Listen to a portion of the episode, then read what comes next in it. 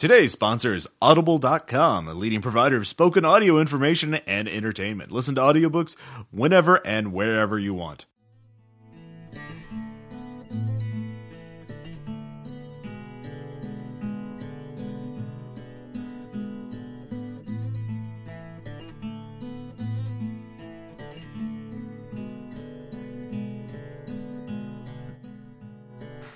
Hi, this is Ross Payton here with Roleplaying Public Radio. This is RPPR episode 65, Fear in the Long Haul. And with me, as always, is Tom. You know that you actually sound like this when you talk. Yeah, I know. That could be considered a disease.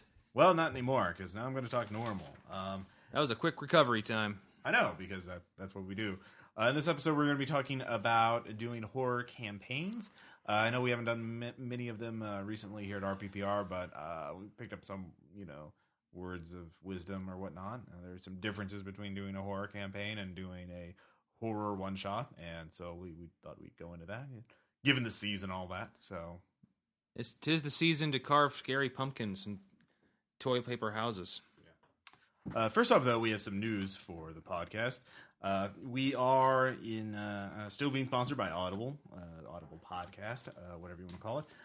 They are giving away a free 2-week trial for their audiobook. So if you like that, you need to get on over to audiblepodcast.com/roleplaying and get a free audiobook and a 14-day trial with them. They have over 85,000 titles, and wouldn't be surprised if they have more of Patton Oswalt's work. I would say that if you're going to read a book written by a comedian, the best way to do it's the audiobook as read by the comedian. It's so much better. Right. They also have work such as Lovecraft's work has been converted. 85,000 titles. There's a lot there you can get there. So if you, if RPPR is enough to satiate your needs for listening to things, then you can head on over there. I know Tom's a big fan of it. Yep, I used it several times. Never had a problem. Right. So, but in big RPPR news, first off, we also have Zombies of the World. It's still on sale for the rest of this month. We are going to... I have realized I haven't offered this before because I'm just... Monster? Yeah, Monster. But I will autograph copies of Zombies of the World if you request that. So if you want to buy it... go to zombiesoftheworld.com/the-book, and I will get you a copy. Just mention in the comments when you pay for it on PayPal, and I will autograph. I'll get the RPPR group to autograph. Yeah, we've had several orders of that. People wanting the autographs of everyone in our group. Yeah. So we've shipped them off, and that's a collector's. We'll do that even after the sale. Just that's a collector's item, my friend. I know, right? So just think, a couple years from now. You're going to be glad you have that. Exactly. I'll be huge, bigger than Lady Gaga or something. Well, maybe not that big, but something. Maybe Gaga 2.0. Yeah, exactly. There you go. We are also... I've also been doing a lot of blog posts on the website. I'll be talking more about that in the shout-outs, but I put up some essays, put up some articles. So if you're in a zombie mood, that's the zombiesoftheworld.com is the place to go. Just in case you're wondering, Ross. The PDF's $2.99. Just in case you're wondering, Ross is always in an undead kind of mood. Exactly. PDF's $2.99. How can you say no to that? You cannot. So easy. Even a zombie could do it. Exactly. There are many intelligent species of zombies. Well, not many, but some. So am I starting something like the caveman where a zombie's like, not cool? Exactly. All right. I'm sorry. But finally, the big news is that we're going to be having another RPPR ransom project. Now, the New World campaign is over, so... what we're going to be doing is a brand new game. I thought of the idea at Gen Con this year when I ran I think 10 or 11 person game that was competitive. It was a battle royale. Everyone was trying to kill each other. Like, no one's ever done a real competitive RPG before. Everyone trying to kill one another. Like, that would be fun. Like a rules light kind of beer and pretzel game. So I've come up with a title for it called Kill Splosion. And we're going to set up a ransom. There's a link in the show notes that you can click on.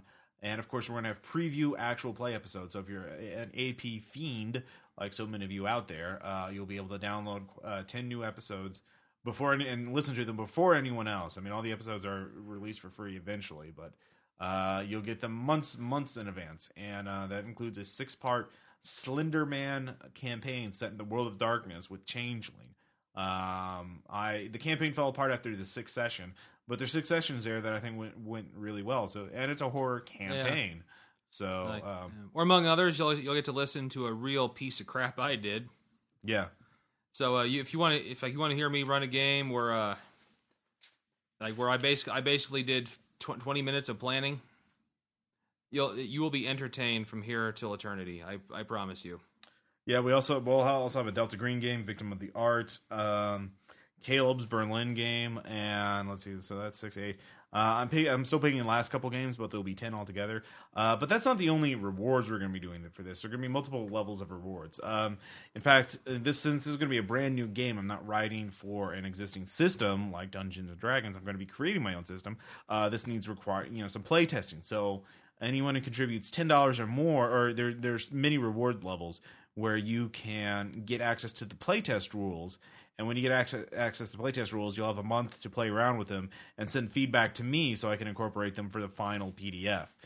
So you'll be able to get your hands on... and your name's in it. Yeah, and your name will be in as listed one of the playtesters, of course.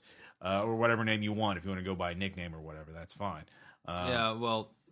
Most nicknames. I'm sure there are some we're probably going to... Yeah, we have veto of them, no one named Steve, Ross is very sensitive about that. Yeah. Steve killed his dog. Not if it's a real name. If it's a real name, it's fine. But if you have the nickname Steve, I'm not cool with that. He doesn't like that at all. I know. You can't see it, but one of his eyes is twitching. Exactly. But there is also some. If you're a big dollar spender, if you want to make it rain, we're gonna have some high level contributions for $100. You can tell me what you want me to post something. You can run RPPR AP for a week. In that sense, you can tell me what AP you want on the site. You can write the show notes if you want. You can listen to it ahead of time if you want to. Within reason, and so you can say, "Yeah, I want Eclipse Phase next. Give me Eclipse Phase." Think of the power you would have at your fingertips at that point. Exactly. Well, no, the ultimate thing, though, is for $200, you can control the RPPR group for a week, and you can tell us what to play and then post. And it can be a game system we haven't played before. Something we're not familiar with. Now, I will have final veto vote, so no fatal. I'll say that right off the bat. Not just because of the cotton of its just how horrible it is, but because of how horrible the rules are. But if you want us to suffer through Phoenix Command, I mean, we'll try that. Sailor Moon, yeah, or Maid the RPG, or Teenagers from Outer Space, or Ross wouldn't have to buy in a book for that one. I actually have it. Right, exactly.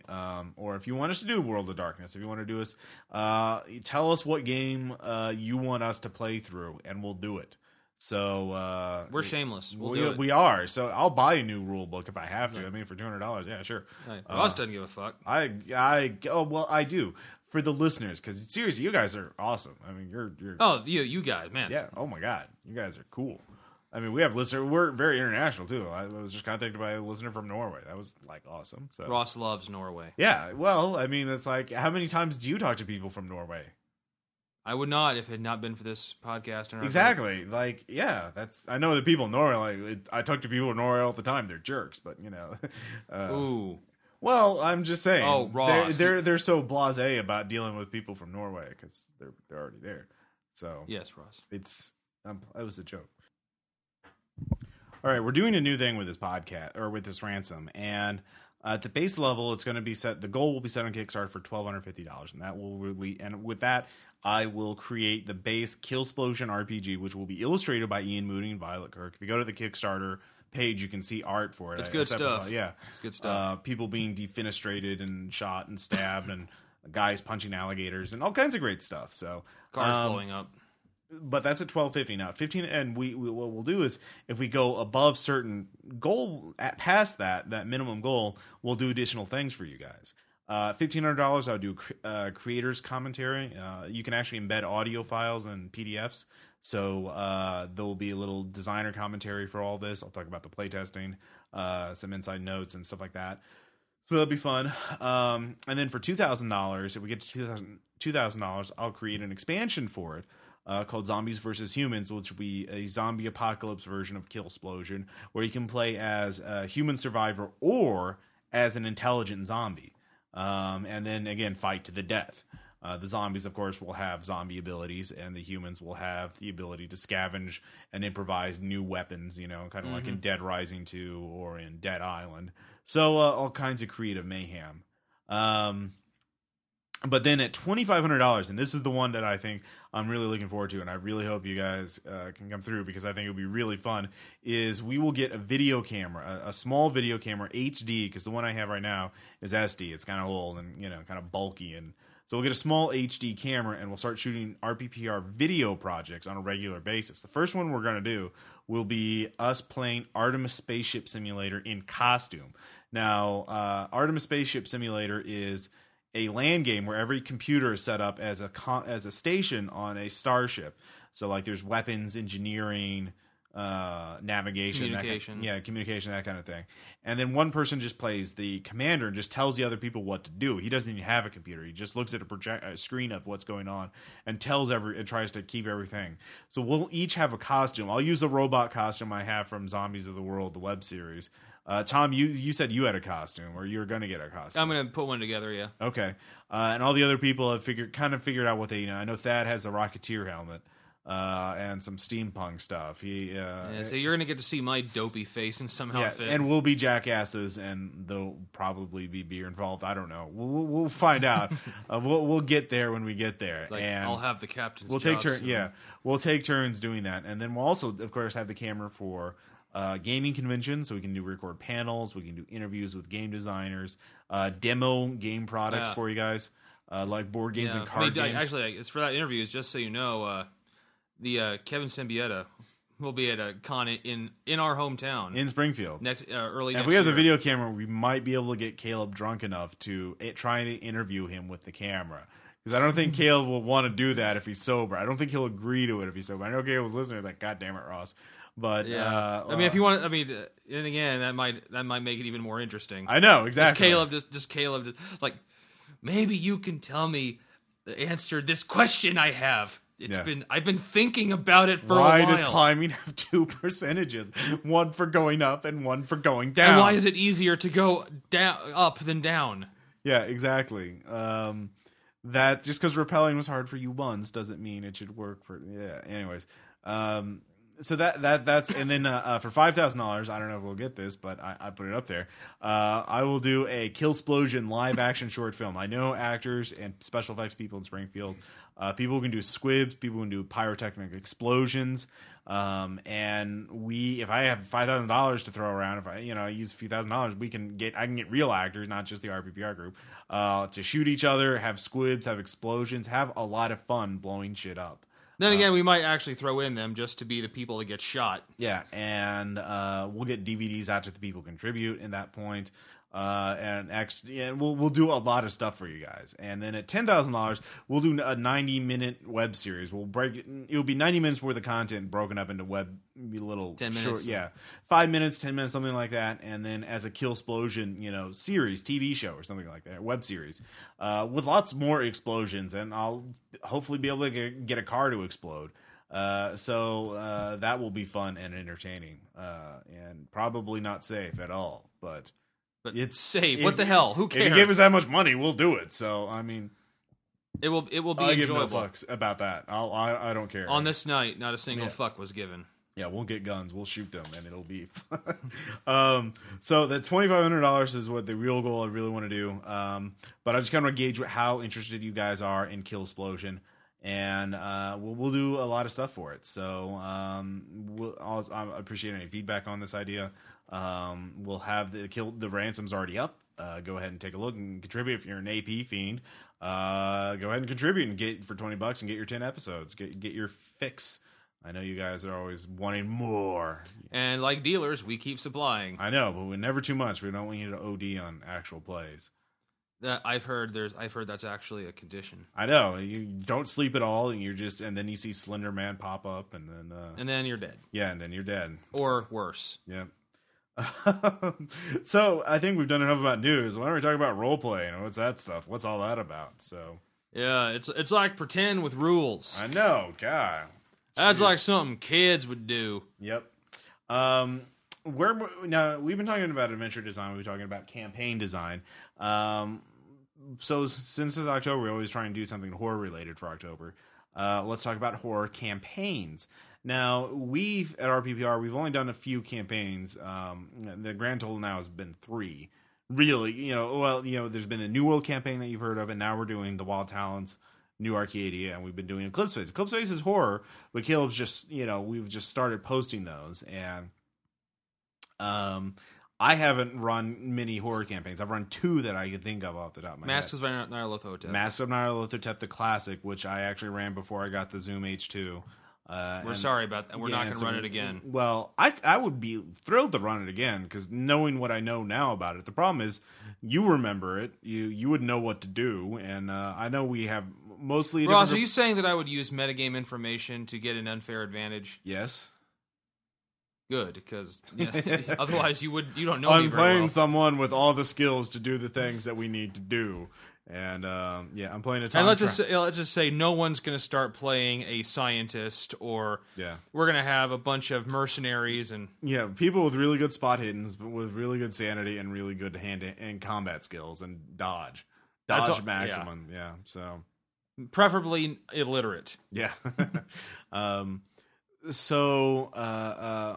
So how do you do a horror campaign? But I mean, we also did the Slenderman campaign. That was a really good one. Yeah, which went for 6 sessions, so it went long enough to be a campaign. We didn't finish it because the players kind of everyone. No, actually, everyone, GM, players, everybody kind of just. Well, we did. We I tried to reschedule it, and I think it just kind of RJ moved away, and then we kind of got caught up doing other things. So it happens. We talked about that.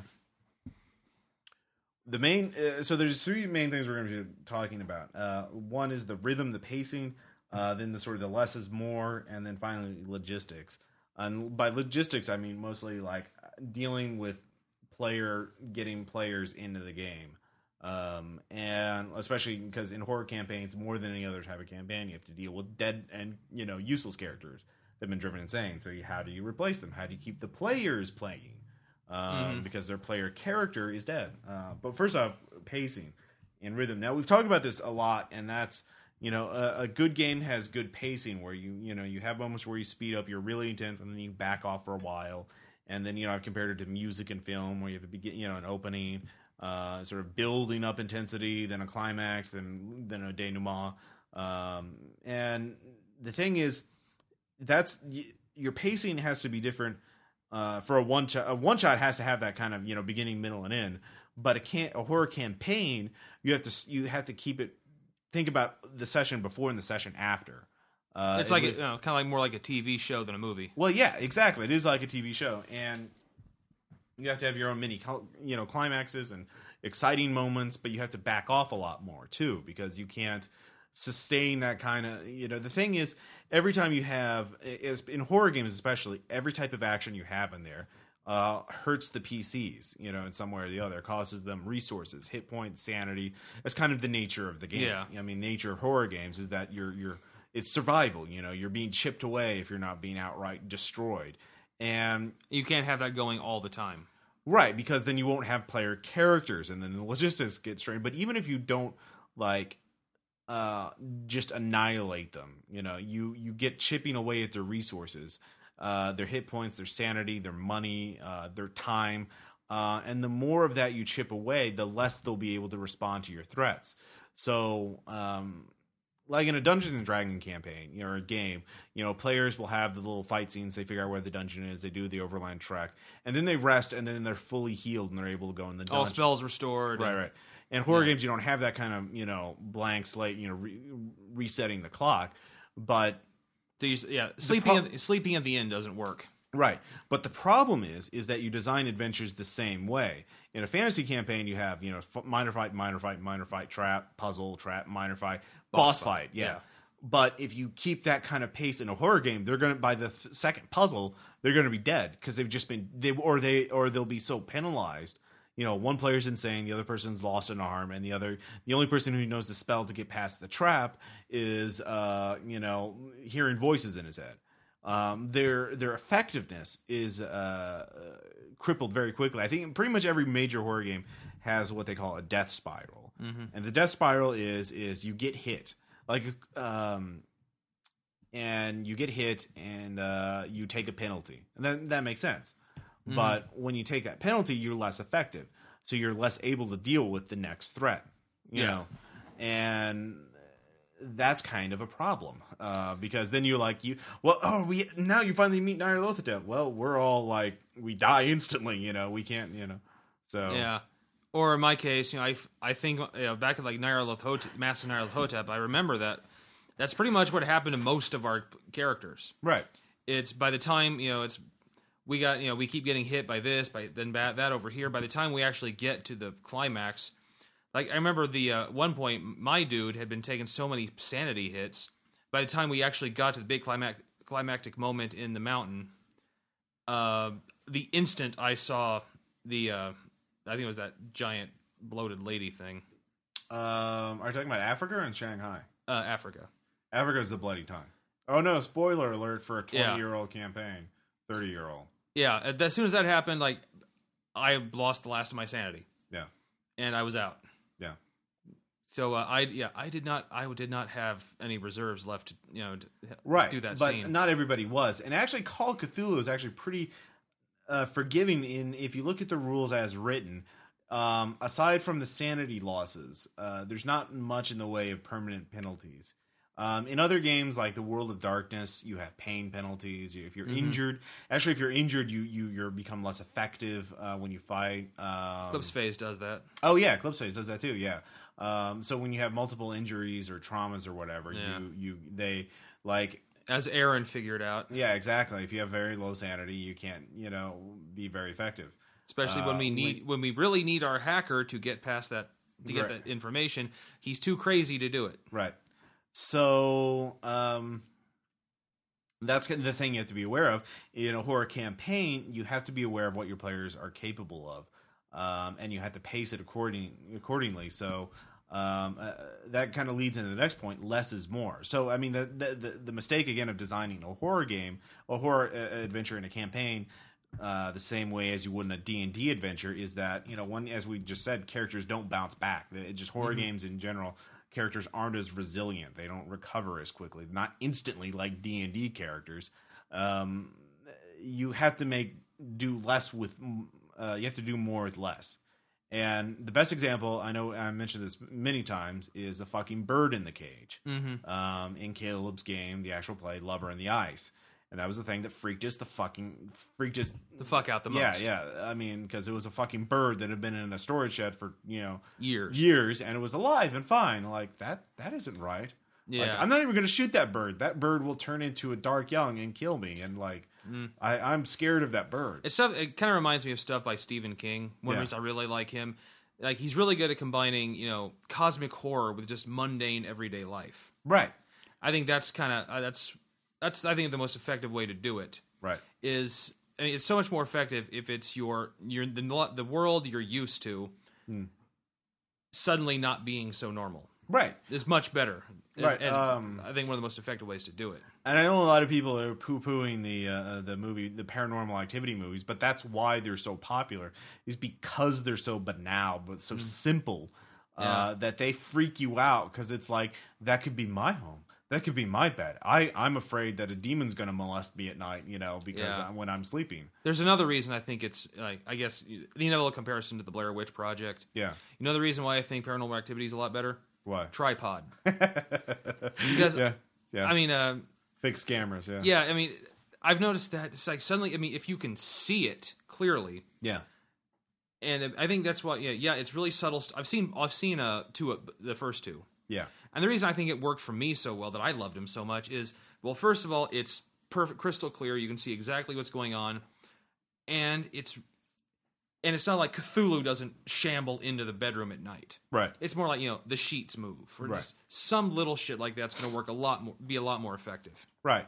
And this works in games, too. I'm pretty much always the things that freak the players out the most, in my experience, whether I'm playing or running a game, is the little shit. The little shit that's just like hits your brain in the wrong way and just twigs something. It just, makes you like your reptilian brain says that is bad. Get away from like that. Like night floors. Yeah. One of my favorites is the goldfish. Okay, why don't you tell them? It's we find that, like, we're searching this. Of course, when we ran apartment building. This apartment building, of course, we always go at night. Yeah, which Ross found infinitely amusing. Yeah, but we come across this thing. It's a it was this like gold pendant that was in the shape of a fish, mm-hmm. and we found. I think we didn't. We found that like hidden behind a wall or something. It's like in a mouse hole. We like pulled it out. Yeah. And I think it was me. My character like pocketed it. As you know, okay, I know I put it in a plastic bag because we were investigators. Evidence bag. And later, when we got out the plastic bag again, there's a live goldfish in there. Yeah. And for some reason, you know, well, actually not for some reason. Of course, we knew like that was the freakiest shit that happened. Yeah.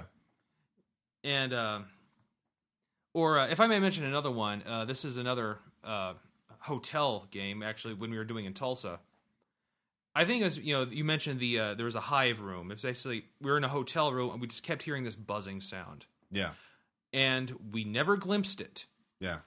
But it was through a very unfortunate series of successful idea rolls that we suddenly realized that first, like, you know, Aaron felt something drip on his head, and, you know, of course it's supposed to be blood by most standards of horror, right. But he touches it and it was sticky, like it was honey. Yeah. And we never saw it. We saw like a couple of bees flying around. We suddenly realized behind these very thin walls, every inch of it was like a giant like beehive, honeycomb. Yeah. And if we made more, and every noise we made antagonized them more. And it was that to me. We had some scenes like some imminent danger, but that was the one. Just we are, you know, like, trying so hard to avoid making any fucking noise. I mean, we were acting out us just trying to just okay, like we're doing like, and we are being very quiet. And Ross is a son of a bitch. I'm saying, okay, make a dex time 3 check. Fuck you! Yeah. But we never, ever saw what was behind the walls. Yeah. Because we didn't have to. Yeah. It's shit like, I mean, if the walls had actually just been removed and suddenly we saw the honeycombs, it would have been less. Right. But the fact that we never saw them was even worse. Yeah. That's always going to be something that sticks out in my mind. I actually remember I ran that same scenario for a group of people over Skype, and I'll post that as one of the preview APs. Because I don't think we recorded the one at the hotel, the one we played. I don't know. I thought we did. We had a recorder. We did? Yeah, okay. I think I'll look through it. Maybe if I do, I'll find both. Then I'll again, it might have been on. Maybe you get both, guys. Maybe you guys get both. Maybe you get 11 APs. Oh, man. I know. We'll do that. I'll look that up because I thought we didn't record it. I haven't looked. So yeah. It might have been on mine. Okay. Well, look for it. We'll get to the bottom of this mystery. But the point remains the same. Now, this isn't to say that everything has to be mundane, because, again, the main thing is confounding expectations, mm-hmm. you know. When you violate the players' expectations in a really unnatural way, that's what really freaks people out, gets them scared. And people their expectations are much more concrete, much more real for things they're familiar with. Mm-hmm. You know, if you say, like, oh, you're on Mars, and then suddenly the Martian soil is brown, and you're like, oh, okay, well, what does that mean? And like, you're not confused. You're like, it's black soil. You're no, but actually, I think, but if you saw like a single flower growing from the Martian soil, because you know that shit, because you're at least familiar with that. But like, if you're not some mm-hmm. sort of scientist who's intimately familiar with the color, the mm-hmm. soil, you know, you're not a NASA scientist. Like, oh my god, it's black. That means blah blah blah blah blah. Something. Like, but like I said, imagine like a bright red rose, growing from the Martian soil. Yeah, or something like that. Like a sunflower would be even worse because it's more contrasting. Like. What the fuck is a sunflower doing on Mars? You know, that would be freaky. Yeah. Or in Eclipse Phase, that would be called Tuesday. Because yeah, basically. Oh, Eclipse Phase. How I love thee. But big moments are still have a thing because, again, if you do use the mundane stuff too much, then players will begin to expect that. And, in fact, one of the shout-outs I'm going to mention later on is this music video called Fantasy that has freaked, like, Thad and Caleb and Aaron, like, I loved really it. The fucking out. Yeah, I know you loved it. I loved it, too. I thought it was great. An RPPR listener sent it in to me. So thanks, listener. You made RPPR a better podcast. I know, right? It's pretty great. So it starts out just. Well, we don't want to spoil it all. You need to watch it. I'm not going to say anything about it, but it's it has a big moment in it in the end, and that's perfect. So you need to have the big moments in there, and that means that's the shit that, like, you know, does the 1d10, 1d100 sanity loss. But I think the thing about that is it's punctuation. You know, like even in classical music, you know, you have the big moments. You know, like the 1812 overture. Yeah, exactly. Well, not that's a continuous thing, but you know Beethoven's building up to a crescendo, and then it peaks. And then it drops off. It doesn't stay, you know, at the 1812 overture forever. It sort of builds up and then it stops and then, you know, eases off or goes silent. The Ode to Joy does that. Yeah.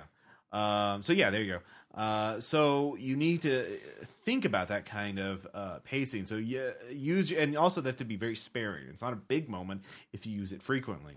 I know for example, in our not horror, but in our Wild Towns campaign, there's going to be a big moment, a big whole fucking, you know, game session.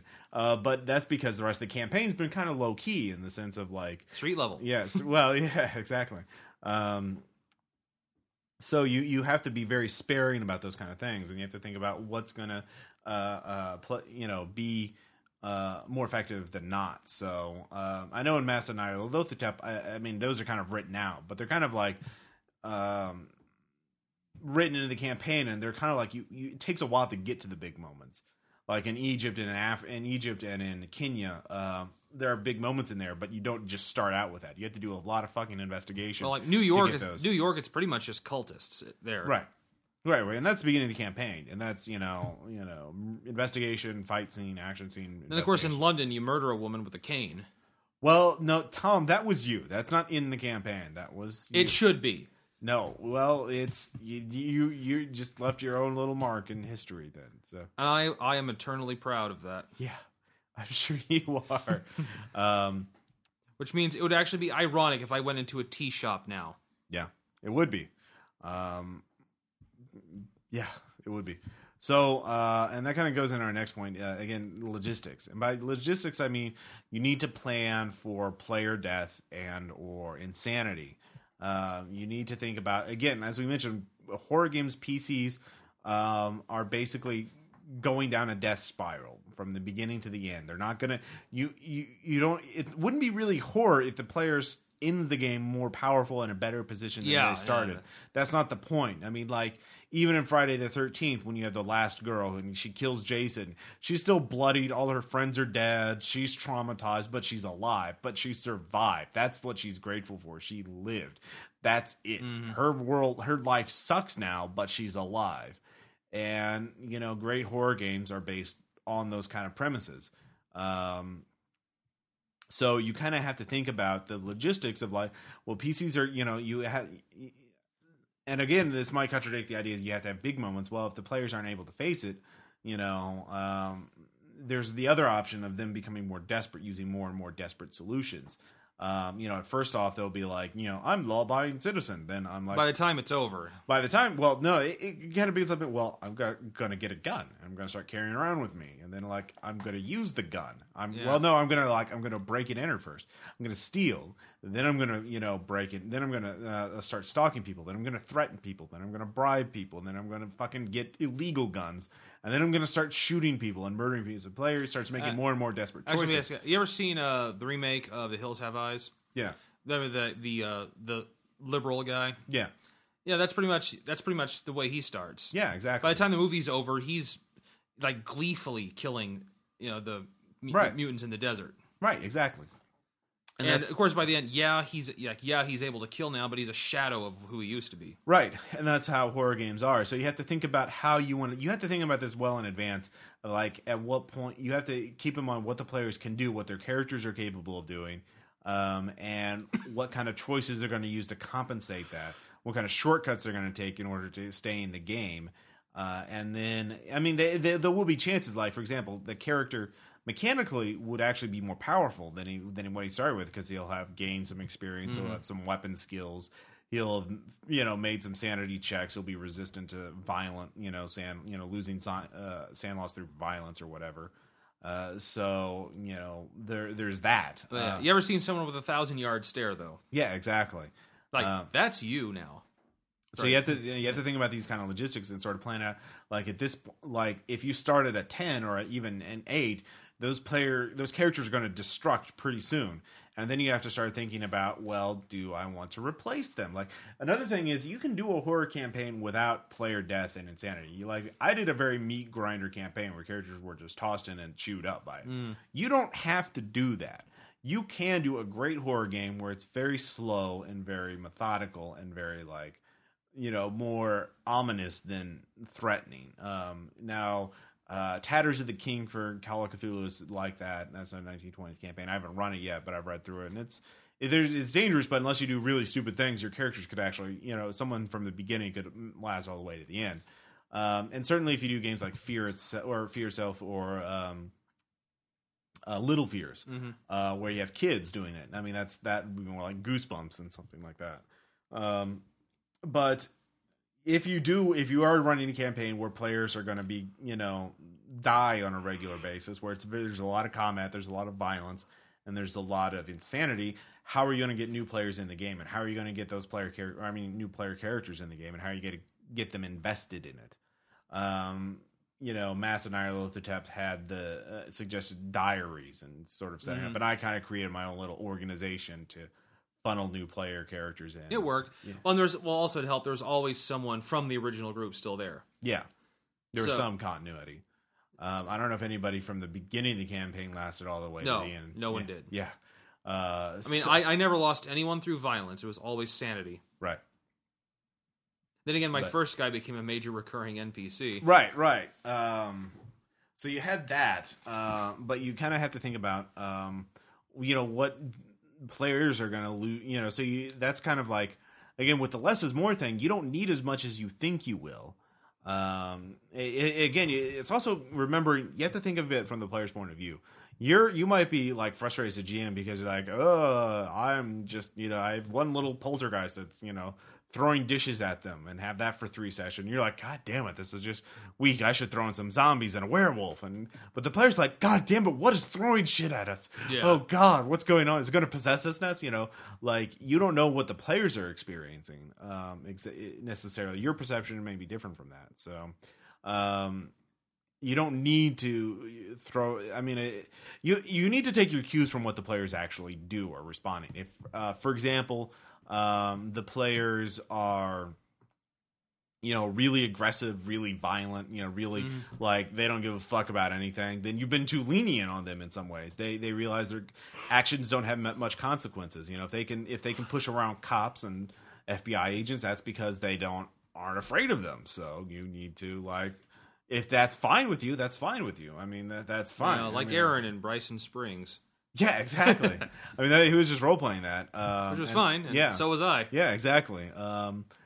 Because you were the only federal agent there, so I was just player-on-player stuff. So, but if the NPCs in a campaign were doing that, you know, then, like, well, I mean, that's the kind of campaign you're running. But if the players are being too... If you feel they're too aggressive, that means you've been too permissive with them, I guess. Now, on the other hand, if they're too cautious... That's because they've been getting smacked around so much that they can't do much, you know. Like, why the fuck would I open that door? Yeah, why would I open that door? Why would I read that book? Why would I talk to that person? Why would I eat that sandwich? You know.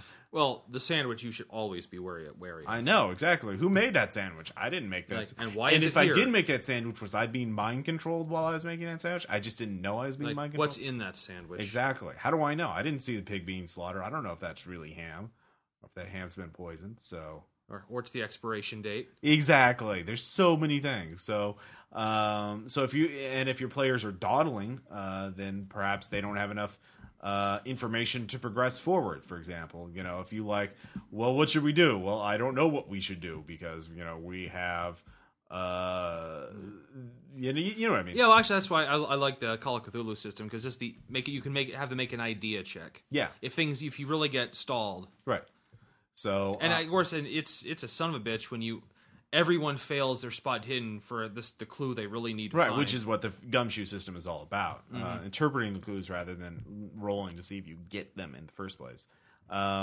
So every type of player, you know, player behavior is based on what you give them. You know, they respond to stimulus. So if they're acting in a way you don't like, then you have to change the stimulus. I mean, it's kind of basic. You know, causality right there.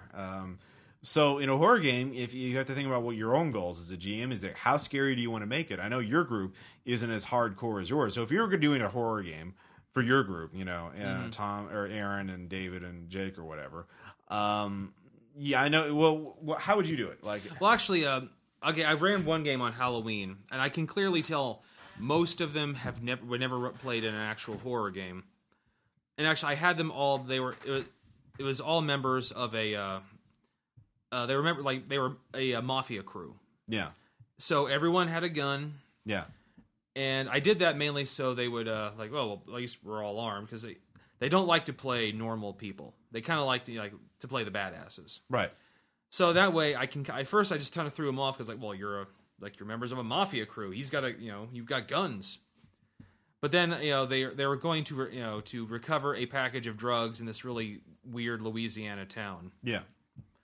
And it's turned out to be kind of a Innsmouth situation, and they turned on. I was just throwing basic tropes of horror at them, and they had never experienced it before in a game. And also, it helped that one of the players I made pre-gens. One of them was an undercover FBI agent, right? And Aaron got the one that was the undercover FBI agent. And so he started everything. He started the whole group getting off in a tizzy just by, it was time for him to check in with his handler. So he said, "I'm going to go outside and make a phone call. No one follow me." So at that point, they all suspected him. So the group, immediately group cohesion just faded. Right. And when I started throwing, I started small. It was the town, the town sheriff, just saying slightly weird, a little weird looking, but of course these were player characters and we have guns, right? So they bring the whole town down upon them. They just shot the sheriff. No, but they're like, it's like fuck you, lawman, that kind of thing. Right. So they were being aggressive because they thought they could get away with it. And suddenly the sheriff never did light a finger. Just said a lot of people just disappear in these parts. It's crazy. And then the townsfolk that were much further along started showing up. I gotcha. And that they chased them out of town because they didn't seem to care that they had guns. Right. And finally, they were all lost. I mean, they finally fled the town, but these were like New Jersey mafia guys who had never even seen the forest, much less a swamp. So this swamp in itself was part of it, because there was just natural horror problems, boats they weren't familiar operating. One survived. And monsters didn't kill any of them. The swamp did, or they killed each other. Nice. How did Aaron die? They very quickly figured out he was an undercover FBI agent. Aww. And it was Andy, my friend who moved to Seattle, was playing the one that survived. And so a townsfolk that it was alligators instead of fish was my model for these monsters. Right. One who had fully changed. Basically, Andy just shot Aaron in the knee. Yeah. And left him to this thing to devour while he got away. Ah. Was he the one who made it? Andy was the only one who made it. But of course You meant this as a one shot though. This wasn't going to be a campaign. But it was like the one time of running horror for a brand new group, right? And but I thought I might do this as I might do this as a few more sessions, yeah. But that never came to pass. Well, I mean, the thing is, and I could see how that your group is obviously they know what they want, and the horror isn't part of that, because again they death spiral and all that other stuff, but. For example, horror, as we mentioned, horror doesn't have to be that high fatality kind of grisly sort of thing. For example, Ghostbusters is technically horror. Mm-hmm. So they just throw in a lot of humor. Right. If you wanted to do a Ghostbusters Incorporated campaign, how would you pitch that to them, and how would you get them interested in that? So as a thought exercise. Yeah. Actually, there was a multi-part thing I really wanted to do. Yeah. That I'm going to try to convince them to do this Halloween or soon is actually doing the ghost hunters. Yeah, yeah. Basically, they're members of a group like that. Yeah, and the game is actually having them encounter a place that really is. Right. It does have something hidden in it that's bad. But of course, you know, they're so used to just, you know, like trying to do like, oh, what was that? Right, to, right. To over-exaggerate things. So then shit really starts happening. Right. So that'll be interesting. Yeah, I'd like to find out how that works out whenever you play that, run that, sorry, for them. Because again, that sounds like it would be a good way to figure out like how would you set the logistics up for that? How would you get them involved in that, and how you know, fatal is that going to be for the player characters? You know, it's going to be if I was going to, you know, the way I'd set it up logistically, how to bring in other players if mm-hmm. they die is I was kind of thinking just they were other members of the group saying that like we're really onto something here. I think we're going to need some. We're going to need some extra tech or some camera guys. Yeah. Well, I mean, that's the thing, though. It doesn't... I mean, the ghost hunter things, even if it is a real haunted house, doesn't sound... I mean, it's not going to be like they're going to be throwing butcher knives into people's skulls or stuff like that. I mean, it's going to be more... Well, I mean, you tell me. Okay, I kind of based it... I based a little of it off of... You remember the movie Rose Madder? Rose Madder? Yeah, well, it's a Stephen King story. Okay. But it's a haunted house that... It's this huge house that was built kind of weird. What's it called? Rose Madder. Okay, as an Madder. Madder. I think. It's like the guy, like men who go into the house tend to end up just dead. They suddenly fall off a balcony or right.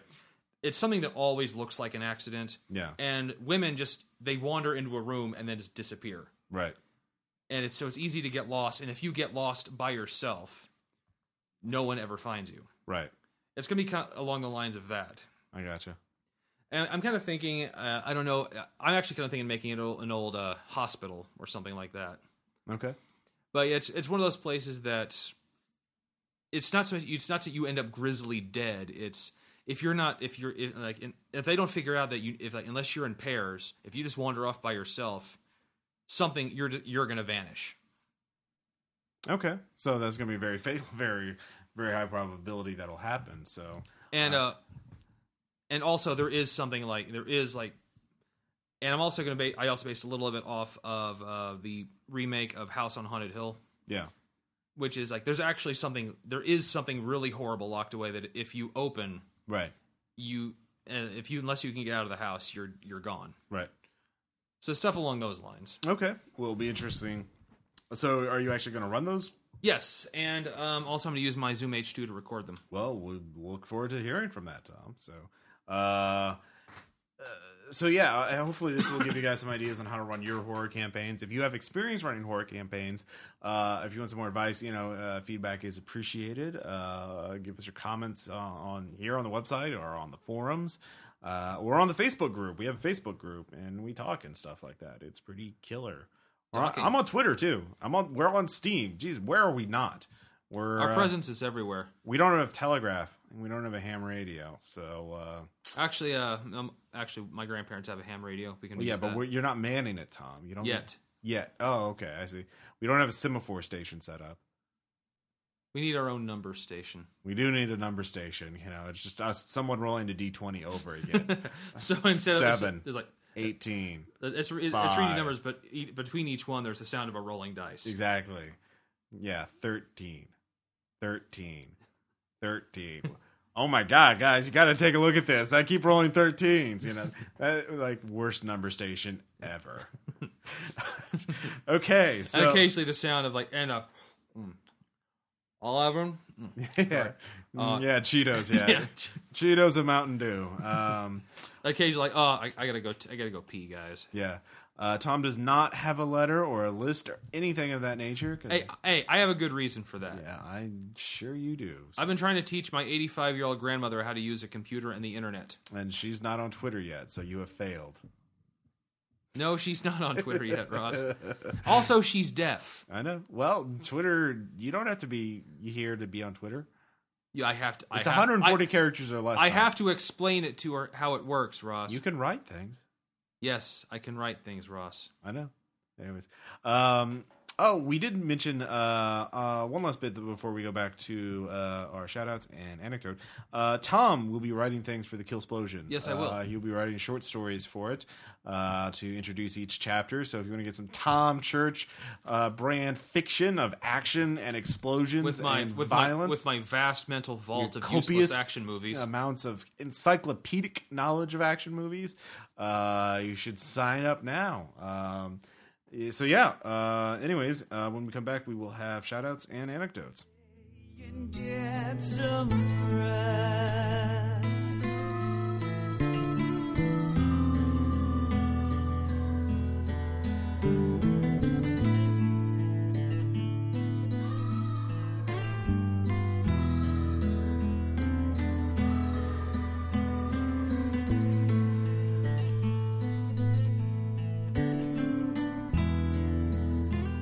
Ross wants you to buy his book. Yes. Again, as I mentioned, Zombies of the World, $2.99 for PDF, full-color PDF, or Kindle, which is also in color. Of course, you don't have a color Kindle. $2.99. You can't even get two 20-ounce bottles of soda for that little. $2.99. Delivered to you instantly via the magic of the internet. So. You will not only be getting a good product, you will be using the internet. I know. I mean... You'll be with the 21st century. It's $2.99. I'm just shocked that, Seriously, I came in on Ross today. He was just rocking back and forth in his chair trying to figure out how people... Zombie... I mean, there are millions of zombies in the world. Why haven't they all bought it yet? Right. Anyways. Have any zombies bought your book, Ross? I hope so. It would be great if someone actually told you, I liked your book, and I am a zombie. I'd be like, thank you, sir. That means a lot. Because you are the source material, and that means I was true to your story. I must think that if there are zombies out there, they must really love this resurgence of fame and popularity they have. Yeah, I hope so. Perhaps they can come out of the closet then. Yeah, the grave. Oh, the grave. Yeah. Anyways, first shout out. I am going. Speaking of zombies, ZNA, another Kindle ebook, 99 cents. Zombie survival horror, pretty standard. The guy has gotten out of the city. Continuation of the first ZNA. Origin and follows the same character as he meets up with other survivors, and of course, things are not as they seem. And there's danger and zombies. He doesn't automatically get submarine batteries and shit to start. No. Although he did have a stockpile of guns and ammo, but he set them on fire to escape. And he wasn't a fighter pilot. No, he wasn't a fighter pilot. He was a delivery man. And the government. You should read ZNA, Tom. The guy was a delivery man. He delivered things in a truck. Wow. Well, yeah. I delivered something in a shitty HHR, but right, he's better than me. I know. And the government doesn't destroy its own infrastructure in the process. Oh my god, that novel! I'm sorry, I don't remember what it was called, but it was really bad. It was a really day-by-day apocalypse. Why you remember that? Well, you gave it to me. Oh, did I give it to you? This away from me. No, I think it was more not so much. Hey, Tom, I'd like you to read this and check it out. It's more like, would you like to get this out of my possession, please? Yeah, we're not recommending that because that was a piece of shit novel. Anyway, it wasn't a piece of shit. It was just dull, mediocre. ZNA is 99 cents. Is better than that, and it's a quicker read, 20,000 words or so. So ZNA Journey. Tom, you had one. Yep. Actually, I have three movies, but they're all going to be this on the same one because they're all related. Yeah. I recently purchased the new director's cut of The Thing, the special edition of that. I bought John Carpenter's Prince of Darkness and In the Mouth of Madness, which is basically his apocalypse trilogy. Right. And all three are really good movies. Well, The Thing, if you don't like The Thing, there's something very wrong with you. Yeah, you can't really call yourself a horror fan if you don't like it. Yeah, I mean, Jesus Christ, what the fuck? What's wrong with you? Prince of Darkness is you showed me this one the first time. Yeah, and it's a weird John Carpenter movie, but it's really good. DJ Shadow samples it in introducing. Yeah. So and of course, in the mouth. What of more do you need to know? And in the Mouth of Madness is some really great Lovecraft stuff. Oh yeah, Sam Neill. In fact, he uses the names of some of Lovecraft's characters in it. He does. Like, it's Mrs. Pickman runs the hotel. To be fair, I use Lovecraftian names, too, in Zombies of the World. Yes. I reference Pickman, Dr. Herbert West, Reanimator, and Miskatonic University. So you gotta love it. $2.99. But I mean, all three of those movies together. I mean, those are three really. Those are like John Carpenter at his best. You've got no argument for me. And speaking of Lovecraftian, the song Fantasy by Die, D-Y-E, a French DJ, music producer. This is an electro song. That's the subgenre within electronica for all you elitist music nerds. The music video, I'm going to link to the YouTube music video. It's on iTunes. It needs to be seen. The song itself is on iTunes. And the music video itself is epic. And that's all I want to say. Yeah, and I think I gave it away by linking it to Lovecrafting stuff. But it's certain when you start watching it, you're going to be like, the fuck are you talking about? This is totally not Lovecrafting at all. This is my God, there it is. And oh my God, something happened. Something happens. It traumatized Aaron, so. Yeah, and I loved it, so that should also tell you stuff. Yeah. You had another one? Wait, you Patton Oswalt. Yeah, Patton Oswalt, my favorite guy, has a new CD out. It's called Finest Hour. Yeah. It's... brand new stuff, just came out recently. And, well, if you don't like Patton Oswalt as a comedian, you can't call yourself a comedy fan. I'm sorry. Yeah, you're a son of a bitch. Yeah, you are a son of a bitch, and you are dead to me. But if you like it, you know, I'm with you forever. Yeah. Bros forever. But yeah, it's great comedy, and he's got some stuff in there that you would like, Ross. He mentions things you like. I know. He's done it before in Zombies of the Wasteland. What was it, D&D or zombies or what topic, what tag? But no, you can't. You're gonna have to listen to it. Yes, yeah, that's gonna happen. That takes time, Tom. There'll be road trips, Ross. Yeah, that's true. Next up, I want to mention The Hunger Games. I know I've already mentioned this, but I finished the trilogy because I would have finished it earlier, but I read like three different books at once, and I'm horribly distracted and blah, blah, blah. Anyways, I finished them, and they're a good read. And we are definitely going to do a one-shot of The Hunger Games using the Nemesis one-roll engine set, rule set. And... I mean, yeah, it's like almost too good to be considered YA. I mean, it's young adults or whatever. Mm-hmm. The movie, I'm looking forward to seeing the movie because that will be good. And the characters are well realized. And I like Katniss, the main character, because she was oblivious of people's basic motives. She was a total player character because she put all her skill points into stealth and archery, and not a single fucking point into sense motive because she is so bad at reading other people's motives. That sounds delightful. It was hilarious. So yeah, nice. I got one more. Yeah. This one's I've mentioned the Nostalgia Critic before. Yeah. But this is a specific one he did because it really kind of plays into what we're doing. He was going to do a it's his review of The Haunting. Now I think he meant to do it as a old versus new of the old Haunting versus the new Haunting. Yeah. But he admitted it's no contest. The old one wins in everything. Sure. And it also kind of goes with what we're talking about because it shows like this is a perfect example of why the less is more thing works. Right. Because as he says in the original Haunting, it's subtle and it's. You never know. You never actually see what's scaring her, and you never know if it's a real ghost or if it's in her own head. And really, a really effective ghost story.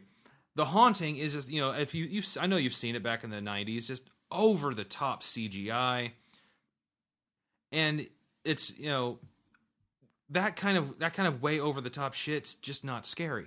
Yeah. Not to mention the acting is just god awful. Tom Church. Critic of actors. Yeah, let me say, no, this was so bad that even I realized, wow, this is bad. Even a bisexual Catherine Zeta-Jones could not save that movie, as he says in this review. Wow. Nice. But no, give that particular Nostalgia Critic a listen to and a watch. It's really good for Halloween. Yeah. Honestly, old horror movies are a goldmine of really scary shit. You think, oh, black and white, oh, it's boring, it's slow, I'm ADD, I can't focus on more than one thing for a minute at a time because I'm a special snowflake, blah, blah, blah, blah, blah. Anyways, sorry, I'm just making fun of No, the straw man listener, whoever that jerk is. Anyway, what I want to mention is one of the scariest movies I've ever seen in my life was the original Night of the Living Dead. Because I was a kid, and that was the first movie I saw with like a fucking utterly depressing, soul-crushing, nihilistic ending. Every single person dead. Yeah, every single character in the movie fucking dies, and like they just. But he survived the night, and it's just such a primitive movie. Or like when the woman just sees her brother in with the horde of zombies. Well, yeah, I mean, or the little girl. Well, yeah, but like, no, there's the whole aesthetic too. Just like it's shot in this black and white, and I just saw a bad VHS copy of it, and that made it look even worse, which was better because it's just like you're watching like, you know, a hidden camera footage of these people. You're not even watching a movie. You're watching something that actually happened. Mm-hmm. That's what it seemed like to me. You know, you're watching like a surveillance camera or something, and it's just. It would just blew my mind. That was really scary. And I know I've mentioned this before on the show, but Night of the Hunter, oh my fucking God, is that a creepy-ass movie? Yeah. Have you watched it by now or not? Yeah, I've watched it by now. Okay. And there's the original Nosferatu. Oh, shit. Yeah, goddamn. F.W. Murnau, fuck you. Yeah. Seriously, man. Fuck that shit. So, and this is just, the tip of the iceberg for scary fucking movies that were made in black. Psycho. Psycho. I mean, we go on all day on that. I just wanted to say, don't dismiss a movie because it's black and white and old. You know, shit can get so scary you don't even know. Like so much scarier than today's shit. So, that's just the more you know. Mm-hmm. So. Oh, and if I may, if you'll allow me to go off on a rant, okay? This involves the remake of The Thing, or the prequel? Well, you haven't watched it yet. Yeah, I have. No, I watched it on my own. I thought you said you didn't. Oh, okay. I didn't watch it a couple of days ago when you last asked me. Oh, okay. And I'm going to say there's the reason there's I'll get well. First of all, it could never be as good as the original. Well, yeah. But the reason I see it is they use CG in the new one, and CG's gotten better over time. But with The Thing, what I noticed, I mean, they're essentially basically the same movie. Yeah. But the difference is when you're dealing with practical effects in the original Thing, you have to set up the shot for maximum effect. So it takes real skill to set up a successful shot in the first one because you have to take the monster into account, which is actually there, and your actors. And in this one, in the new one with CGI, they don't have to do shit. It's once again having actors probably reacting to a tennis ball. And it's not the same. And what's worse is a monster movie... It's very hard to make a monster movie fail, at least be entertaining. Mm-hmm. This one was just dull. Interesting. It's just dull. I still want to see it because I'm dying. I want to see it with you now. Yeah. I actually had an idea for doing a campaign in GURPS based on The Thing. And here's my idea. Okay. My idea is that a flawed sample of The Thing made it back and put it in a remote area, an island somewhere. I hadn't decided where, and so they could somewhat contain it. But what had happened was the fire or whatever the sample was corroded, was damaged. So they cloned The Thing, but it wasn't a perfect copy of it. The Thing. Mm-hmm. And what happened was the scientists who make it, the people who make it, cloned 3 strains of The Thing, like a black, a red, and a yellow. That's how I do it, and like. One strain, like I think the red strain was like a singular organism, be like an ultimate alien hunter-killer kind of thing. Mm-hmm. Intelligent, but just a killer. But the thing is, it couldn't copy itself. Its reproduction... In fact, it couldn't reproduce. It didn't know how it reproduced. And it didn't want to reproduce because it was just a selfish hunter-killer. So at least at the beginning of the campaign. The next one would be one that could copy itself but was relatively weak. The other one was like telepathic. I mean, the basic idea is that there would be different like versions of the thing with different like parts of its power mm-hmm. set, but not the full thing. And they were all fighting each other, and the players were all mixed in between them. So there's like there were people that could copy like the black strain could copy people perfectly, but it couldn't do the other crazy shit. And the other one was just crazy shit, So like there's the doppelganger type, and then the Shoggoth type, and then mm-hmm. the hunter killer type. And they all hated each other. They all wanted to kill each other. And so the players were caught up in between those 3 versions of the thing. Right. So the Shoggoths and the Doppelgangers were copying and making mass numbers of each other. And the hunter killer was picking both of them off. And then the players were like, you know, part of the rapidly dwindling human population on the island trying to, they couldn't escape. They had to find some way of stopping these things. And they could even negotiate with them. But can you trust them, you know? So that was my idea for doing a thing campaign. But I never, of course, got around to doing it. So, because I'm a horrible monster. Mm-hmm. So, yeah. Finally, so that was my little tangent on the thing. So, and we both had tangents. We both did. I hope you guys like that. Finally, The Dedicated. Now, what is The Dedicated? The Dedicated is a group of servers for various first-person shooters. I have been playing on one of their servers for the game Killing Floor.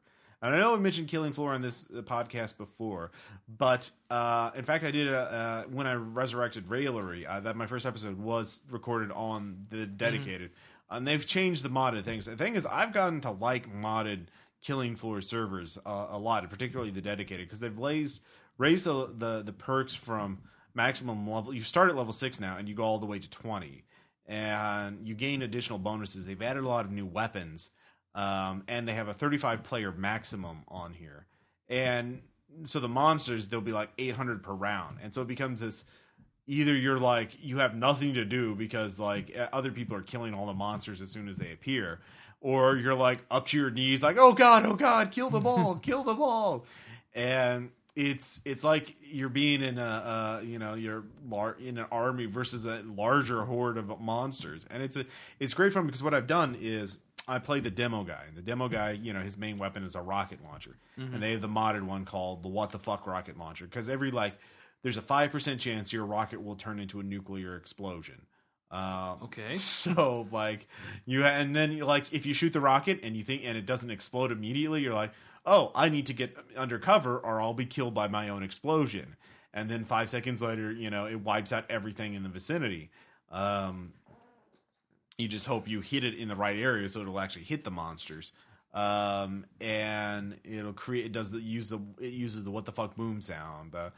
What the beep beep beep boosh. You know. Nice. And what I find is like my rocket launcher only have 30 shots on it. So I use the 30 up, you know, because there's 800 monsters and eventually I'll run out. And then like I'll drop the gun, the rocket launcher, and then I'll look around for anyone who's died and use their weapon. And be like, oh, hey, here's a flamethrower. Oh, here's a machine gun. I'll use this because like I don't give a fuck. Because the thing is, I want to die at the end of every. I want to make sure we survive the round. But then I want to die because when you die, you come back with your $3,000 you can use to get a new rocket launcher, mm-hmm. new rockets. Otherwise, you're not going to get enough money to keep going. So I always want to die, but I always take as many monsters with me. And so once I use up all the rockets, I'm like, I don't give a fuck anymore. I'm going to go out and kill monsters. I'm going to go, oh, there's a giant flesh pound. I'll just throw 10 grenades at my feet and blow up and take him with me. Nice. Because I'm an asshole. Doot, doot, doot. So it's fun for me to sort of a exercise in like creativity. Like, what can I do to help the team out? And, you know, because I have no fear of, I don't care if I live or die. So you don't give a fuck? I don't give a fuck anymore. So that's fun. And it's also kind of zen to like, just stand there in a little perch and like, oh, there's 10 monsters here. I will aim the rocket right there and hit all of them. So that's fun. And they die. Yeah. It's nice. So if you're a Killing Floor player, I'll put a link up to the Steam group. And you can check it out if you so choose. 35-player maximum. Delightful. Yeah. And for the anecdote, I just want to talk about D&D because I have Why would you do that? I know. It's only like we've been playing a lot of it. Well, not lately. Well, actually, I have. Dan, you know, who is a warlock in the New World campaign, is back in town, and he has been running a 4th Ed Dungeons and Dragons campaign. Now, I jumped in the middle of the campaign, and it's been going on for a while, so I'm not recording it, but it's also for me, it's just kind of for relax. We're just going to do it. And honestly, we have so many episodes anyway. We're never going to get to posting a lot of the ones we already have recorded. Unless the bombs fall. Right, exactly. But next Tuesday. It's interesting because the differences in style between Dan's campaign and the players there in his group versus the RPPR group. Some of the players are John and Katie. You will know them from the D&D, the best game ever. You will. Yeah, and they've also been in the Santa Claus one-shot of Rain. It was on the RPPR main site and a few other things. And two of their friends that haven't been on any RPPR. Well, they're missing out. Yeah, exactly. But everyone in there is into Fourth Ed and basically very much into the rules and understanding the system as opposed to the... So when we fight... As opposed to the what? As opposed to the RPPR group. Yeah, I like. You were going to try to shorten that sentence, weren't you? Yeah, I know. I was trying to be like... No, you're not getting away with that. Yeah. Just to show you an example, I'm a monk, Katie's a warlord, and John's a fighter, and then there's also a wizard and a rogue. And they'll... I'll use one of my abilities, like, oh, skip your action this round, but next round your next hit will, if it hits, will be a critical, hit. And then the rogue is paying attention on my turn, and he's like, oh, okay, well, I'll use my ability on my turn to let you do sneak attack damage on your next hit, and that means that'll be maximized since you're doing a critical hit. And then, oh, the warlord's paying attention, so she'll give me a bonus to hit to make sure I hit. And teamwork. God. So when I hit, we're like level 15. Like, I'll hit and I'll do like 70 damage with one punch, and I'm like, haha, take that. And you're probably Ross. Yeah. What the hell? I know, it's amazing. Players don't work together. They're playing. They're paying attention to the fighters, paying attention to marking and attacks of opportunity. The warlord is using a brash assault in order to provoke attacks of opportunity so the fighter can then use it. I ought to slap you. We can get through 2 fights in a single session because we just mow through the enemies down, and we're just... You're making a game called Kill Splosion, Ross. It's a finely... You are a hypocrite. ...engine of destruction, and it is... just a world of difference. Now, to be fair, are you leaving us for them? No, because there are differences too. For example, we don't negotiate with the monsters. We don't always set up deals with them, mortally dubious deals. Well, what's the point? We don't spend more time trying to betray each other. We're actually... I'm out. Seriously. I'm not even in the game. I'm out. We're unambiguously good. We're trying to save the world from a great evil. It's based on Against the Giants, the Fourth Ed version of that. So, but it's just amazing to see actually like people paying attention to things like flanking and tactics and group synergy between different classes. And don't forget, +2 initiative bonus for my warlord bonus. Oh, you have a bonus from this. Oh, okay, I'll do this. And so it makes me... I hope you're proud of yourself, Ross. I really do. It's just... You've changed, Hollywood. I've changed, Hollywood. I just wanted to see the difference so that when a lot of people were talking about blah, blah, blah, it takes forever. I'm like, no, well, if everyone pays attention, even on... Exactly. We have to pay attention, and damn it, who has time for that? You're there at the game. What else are you going to do? Oh, I know. You'll be texting your little fan fiction buddies or whatever. I don't know. Yeah. You are treading on sacred ground, my friend. Do not force me to... Yeah, I wouldn't do it. Fuck it. Yeah, exactly. So that's... I just wanted to bring that up to say to all you Fourth Ed naysayers is if you actually give the game a chance with people who like tactical combat and like, teamwork and synergy. Tom is giving me such a face right here. Just that sounds like homework. I know. See, that's what's like, God damn it. I was like, are we going to have to paint the fucking barn next, Slop the pigs, It's... Games shouldn't be work. It's not work if you like it, if you're interested. Well, then you are, my friend, are fucking combos. Crazy. Yeah, I know. I'm just... Consider this a combo breaker, okay? Oh, snap. Yeah. And with that, we will go to our sponsor.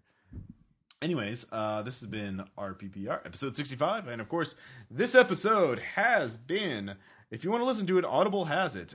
With over 85,000 titles in virtually every genre, you'll find what you're looking for. Get a free audiobook and a 14-day trial by signing up at www.audiblepodcast.com. .com/ROLEPLAYING audiblepodcast.com/roleplaying. So I'm not a spelling champion. I obviously not. I'm just kind of slowly like I have to think about it. So published author. I'm a published author, not a speller. Yeah, Word has spell check. God damn it. We will, this has been RPPR 65, Fear in the Long Haul. So we shall catch you all on the flip side. We'll see you next time.